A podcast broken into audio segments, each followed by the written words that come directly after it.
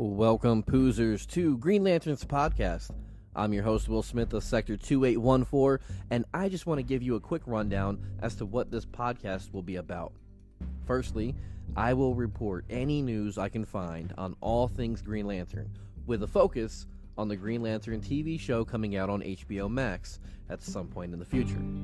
I will do reviews on every Green Lantern movie, every show episode, every comic storyline, art, merch, video games, you name it. If it's Green Lantern, I'm going to try to bring it to you every week. I will share with you any and all sites, news outlets, and other content creators that I think are valuable in the Green Lantern community or fandom. There will be tier lists, top 5, top 10 list, you name it.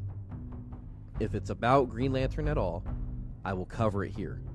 I'm not completely new to the Green Lantern fandom. I even have a Green Lantern tattoo, but there was a stepping back a handful of years ago where I took a break from the fandom. I'm back, my ring is recharged, and my battery is in perfect working order.